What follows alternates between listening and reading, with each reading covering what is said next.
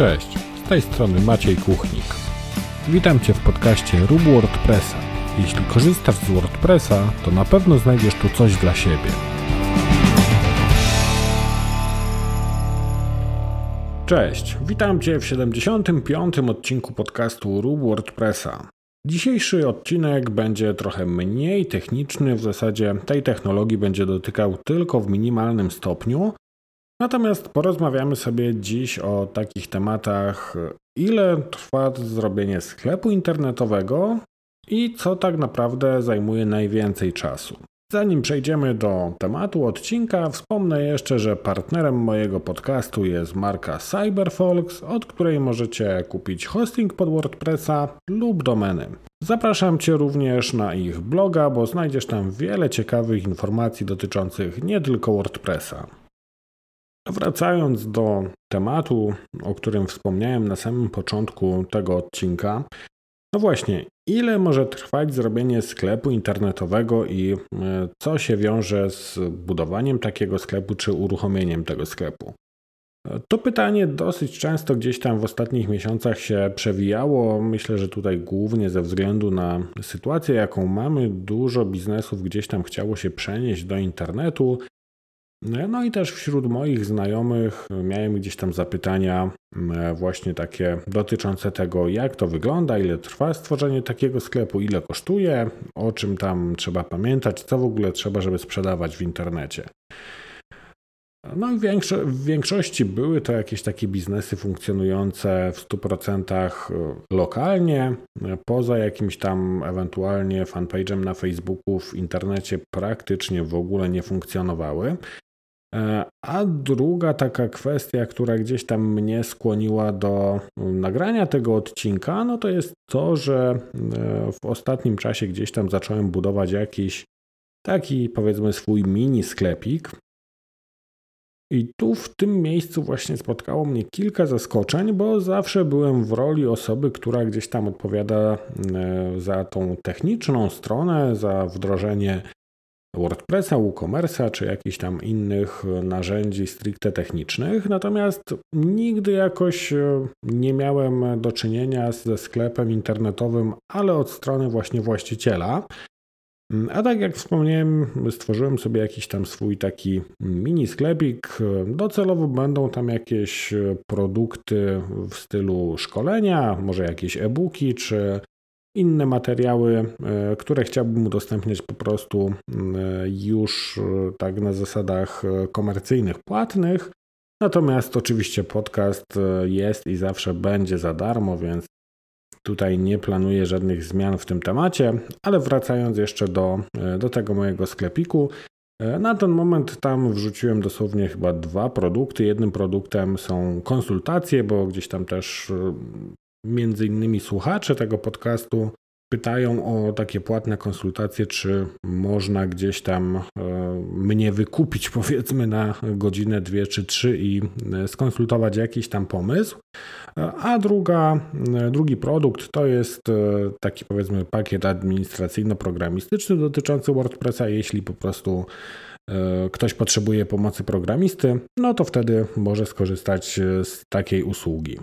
To by było tyle, jeśli chodzi o jakiś e, product placement. Natomiast e, to, co mnie zaskoczyło w e, sklepie, to to, ile zajęło mi jakby ogarnięcie poszczególnych rzeczy. Bo tak naprawdę ten sklep, może to jest duża nazwa, no ale w końcu coś tam możemy kupić, więc możemy to nazwać sklepem.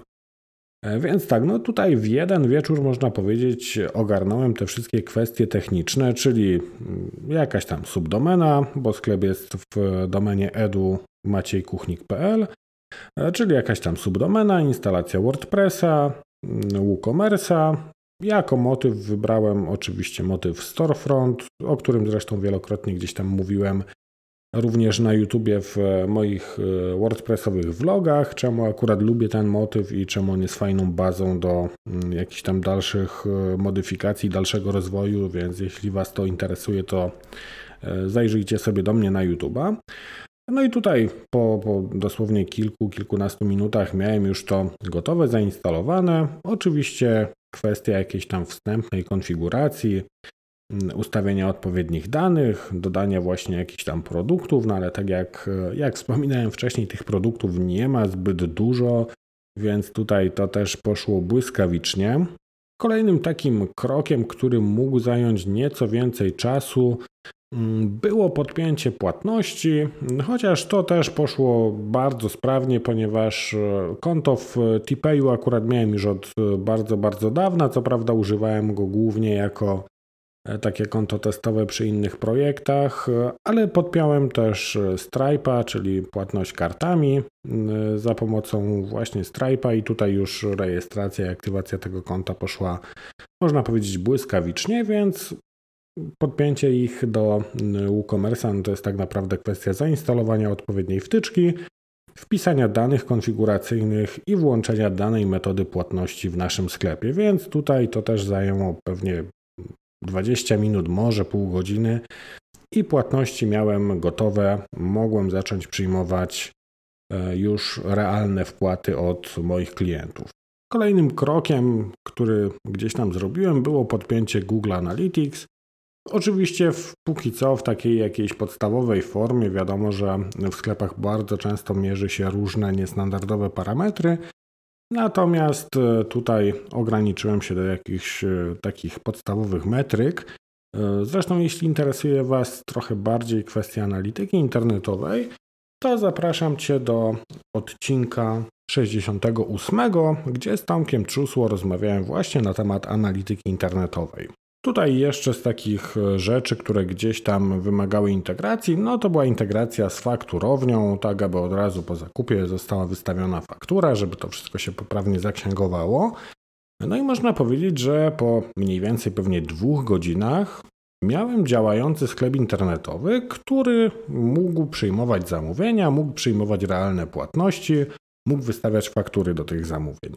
No, pomyślałem całkiem nieźle, dwie godziny i gotowe. Zresztą z tym tematem też gdzieś już tam chodziłem jakiś dłuższy czas, bo, bo te zapytania o konsultacje czy o, o jakieś takie usługi mm, programistyczne, administracyjne na godziny, powiedzmy, pojawiały się już wcześniej, od, od kilku miesięcy, natomiast no, nie miałem czasu, aby to jakoś y, sformalizować, ubrać w jakiś produkt, no ale stwierdziłem, że to będzie jakiś tam fajny pierwszy krok do tego, aby, aby coś takiego zrobić. I tu w tym momencie można powiedzieć, że już wiecie, macie to zrobione, no to chcecie gdzieś tam to ogłosić światu i zaprosić klientów, żeby kupowali. No ale jeszcze oczywiście pozostają wszelkie aspekty związane z prawem, czyli kwestie regulaminów, polityk prywatności, wszelkich zgód i tak dalej na przetwarzanie danych, na jakąś tam komunikację mm, mailową, czy ewentualnie gdzieś tam przy zapisach do newsletterów. No właśnie, i tutaj można powiedzieć, zaczęły się schody. No bo o ile same kwestie techniczne można powiedzieć, no to jest taki e, dla mnie chleb powszedni, tak się chyba mówi, e, więc no poszło mi to szybko, gładko, bez żadnych problemów. Tym bardziej, że tutaj też trzeba zwrócić uwagę na to, że no nie miałem jakichś specjalnie wielkich wymagań, bo ani od strony systemowej nie miałem tutaj jakichś nie wiadomo jak e, wysokich wymagań potrzebowałem po prostu sprzedać jakieś tam produkty wirtualne e, z kilkoma wariantami, powiedzmy na przykład konsultacje w zależności od e, czasu trwania. E, poza tym przyjąć płatność za pomocą jakiegoś systemu automatycznych płatności. No i fajnie, jeśli by się wystawiła faktura do tego. Pod kątem wizualnym ten motyw storefront z ustawionymi jakimiś tam własnymi kolorami też był ok, więc tutaj to wszystko spełniało te moje założenia, które e, miałem zrobione jakby przy budowaniu tego rozwiązania, bo chciałem po prostu postawić sobie narzędzie, za pomocą którego ktoś będzie mógł ode mnie kupić takie e, właśnie konsultacje czy takie usługi programistyczne.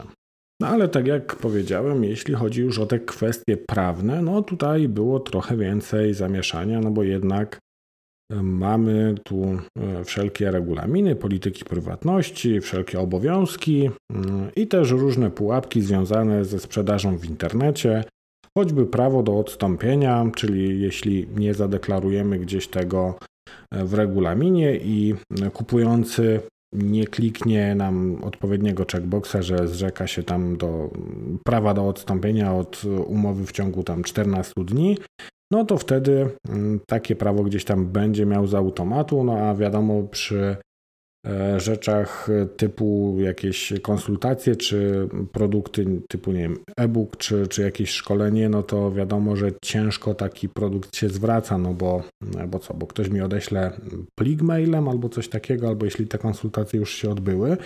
Więc tu jeszcze gdzieś tam jest dużo takich różnych aspektów prawnych. E, potem jeszcze gdzieś tam też e, słyszałem ostatnio, że weszły jakieś zmiany, jeśli chodzi o sprzedaż internetową. E, dotyczącą klient, przedsiębiorcy na prawach konsumenta, czy, czy coś takiego. Nie jestem tutaj specjalistą, więc e, mogę się mylić, ale mniej więcej e, tam chodziło o to, że wcześniej mieliśmy po prostu klienta takiego indywidualnego, no i firmę. I według tych dwóch grup tam powiedzmy pewne rzeczy funkcjonowały, były jakieś tam różnice prawne, jeśli chodzi o to, a teraz od stycznia 2021 doszła jeszcze trzecia grupa. Tutaj niekoniecznie chciałem wydawać jakieś e, większe pieniądze na to, aby jakiś prawnik mi przygotował wszystkie te aspekty prawne, natomiast e, skorzystałem z takiego pakietu wzorów, który mam od Ilony Przetacznik z bloga Legalny Biznes Online. Jeśli jesteście stałymi słuchaczami mojego podcastu, to e, pewnie słuchaliście 52 odcinka, w którym Ilona właśnie dzieliła się z nami takimi informacjami e, na temat e, tego, o czym pamiętać właśnie przy współpracy z klientami od tej strony prawnej. I taki pakiet u Ilony kosztuje około 450 zł i dostajemy tam takie wzory z omówieniem, z odpowiednimi komentarzami, tak że samodzielnie możemy sobie dostosować te wszystkie e, zagadnienia związane z regulaminem, z polityką prywatności i dostosować te wszystkie zapisy w regulaminie e, pod naszą taką aktualną sytuację, tak żeby to oczywiście wszystko się zgadzało ze stanem faktycznym. E, no i to, co mnie zaskoczyło, to żeby przygotować sobie te regulaminy polityki prywatności i te wszystkie prawne kwestie, no tutaj nie poszło mi już tak szybko, bo zamiast właśnie dwóch godzin gdzieś tam wieczorem, tak jak e, gdzieś tam powstawał ten mój sklep, no to tutaj musiałem już spędzić sporo więcej czasu, bo E, te regulaminy gdzieś tam są dosyć obszerne, jest tam wszystko bardzo dobrze rozpisane. Ilona również tam w komentarzach e, prowadzi nas, jak e, to wszystko gdzieś tam sobie pouzupełniać, który wariant wybrać w której sytuacji, tak aby oczywiście to wszystko było zgodne z prawem i przede wszystkim też, żeby chroniło jakieś tam nasze interesy. No i tutaj właśnie było moje takie duże zaskoczenie, bo mm, Pewnie nigdy nie pomyślałbym, że więcej czasu będę musiał poświęcić na przygotowanie właśnie dokumentów y, typu regulamin, polityka prywatności, mimo że były to gotowe wzory tylko do, do takiego samodzielnego dostosowania i uzupełnienia, e, niż e, czas, jaki poświęciłem na zbudowanie takiego działającego sklepu, w którym ktoś może po prostu wejść, zapłacić i kupić na przykład e, jakiś tam pakiet dwu-trzy godzinnych konsultacji. I to było dla mnie pierwsze takie duże zaskoczenie przy, przy tym projekcie. I właśnie ta sytuacja też dała mi trochę do myślenia pod kątem współpracy z klientami i budowania na przykład takich sklepów, bo tutaj ten mój przypadek to jest, można powiedzieć, jakiś tam wycinek tego, co trzeba zrobić normalnie w takiej sytuacji, w której ktoś otwiera sklep z produktami fizycznymi. No tam oczywiście jeszcze dochodzi kwestia wysyłki, pakowania i tak. E, no ale również e, wszelkie rzeczy związane z dodawaniem tych produktów, ze zdjęciami, czy mamy te zdjęcia, czy musimy robić te zdjęcia. Także tutaj jest to dosyć, dosyć wymagający temat. I mm, takie wnioski, które mi się nasunęły, no to przede wszystkim to, żeby dosyć mocno uświadomić klientów na samym początku, z czym to wszystko się wiąże. No bo my gdzieś tam patrząc przez pryzmat e, sklepu jako aplikacji do przyjmowania zamówień, e, no mamy taki obraz, że właśnie trzeba zrobić integrację z tym, trzeba zrobić integrację z tym, tym, tym systemem, zrobić jakiś tam backup, zabezpieczyć, e, sprawić, żeby strona działała szybko, wydajnie. No ale warto też właśnie porozmawiać z klientem na temat tego, e, jak to wszystko pod kątem regulaminów e, rozegrać. Oczywiście nie zachęcam tutaj nikogo, aby się wcielał w prawnika, E, bo jednak jest to dosyć zawiły temat i tutaj zostawmy prawnikom ten, ten temat, chociaż bardzo często się zdarza, że klienci przychodzą i mówią, no ale wiesz, na pewno masz tam jakiś, nie wiem, wzór, szablon, coś takiego, to byśmy tam wrzucili do tego sklepu, żeby mógł sprzedawać. No ja wtedy odpowiadam standardowo, że mm, niestety to jest temat dla prawnika, ja się czymś takim nie zajmuję i tutaj w tej kwestii nie pomogę. W tej sytuacji zawsze zwracam klientom uwagę na to, że no jakby nie patrzeć, jest to regulamin, który wiąże y, firmę prowadzącą sklep internetowy z, z klientami, więc no warto się pochylić i warto przygotować ten regulamin w taki sposób, aby on był y, przede wszystkim zgodny z prawem, ale też, żeby odpowiednio zabezpieczał interesy właściciela takiego sklepu. Oprócz tych wszystkich prawnych aspektów, też y, zwykle, właśnie jeśli z kimś zaczynam rozmawiać o budowaniu sklepu, no to, to też wspominam o tym, że będzie trzeba dodać potem e, produkty, zdjęcia i tak dalej. No i tutaj to też jest takie nieoczywiste dla klientów, bo potem się kończy na tym, że na przykład e, klienci myślą, że ok, to jak mamy te produkty, no to tam się szybciutko doda i, e, i wrzuci się te produkty, będziemy sprzedawać i będzie super, będzie nam sklep zarabiał dużo pieniędzy. E, I zwykle jest takie zaskoczenie, że o kurczę, to zajmuje tyle czasu. Albo że na przykład zdjęcie zrobione telefonem gdzieś tam w ciemnym pokoju, no nie wygląda tak fajnie jak zdjęcia konkurencji, które są robione przez profesjonalnego fotografa. No i potem jest problem, że ej, no słuchaj, ale ten nasz sklep to tak kiepsko wygląda. No i wchodzisz, patrzysz, a tam właśnie zdjęcie zrobione telefonem w jakimś tam ciemnym pokoju. No, no niestety nie będzie to wyglądało dobrze. I jeszcze jedna kwestia, która gdzieś tam często też jest poruszana przeze mnie, szczególnie jeśli e, rozmawiam z jakimiś znajomymi, którzy chcą się na przykład doradzić, jeśli chodzi o przejście do, e, do online'u ze sprzedażą, no bo kojarzą, że ja coś tam w tym internecie robię, no to, to wiecie, no to na pewno będę najlepszą osobą do tego, aby dopytać, no bo, bo wiadomo, że jak coś tam ktoś robi z komputerami, no to będzie też ekspertem w dziedzinie handlu w internecie. No i zwykle jest e, też taka duża zagadka, jeśli zadasz komuś pytanie, no ok, a jaki masz plan na to, aby zacząć promować ten sklep? E, co myślałeś o marketingu? Jak, jak planujesz tutaj w tą stronę podziałać?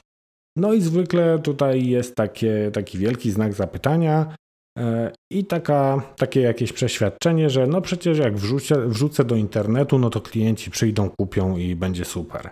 No niestety tak to nie działa i myślę, że jakiś rok temu, jak e, te obostrzenia już tak wjechały, można powiedzieć, e, na grubo w nasze życie, myślę, że uratowałem kilku znajomych przed takim zbyt optymistycznym wejściem do internetu. E, co prawda, może straciłem tam trochę zleceń na takiej zasadzie, że jeśli ktoś przychodził do mnie i mówił: Słuchaj, za ile i na kiedy możesz mi zrobić sklep internetowy, no to jak zaczęliśmy gadać gdzieś tam mocniej, no to stwierdzał, że a to wiesz co, to ja jeszcze może pomyśleć, czy faktycznie odpalać ten sklep.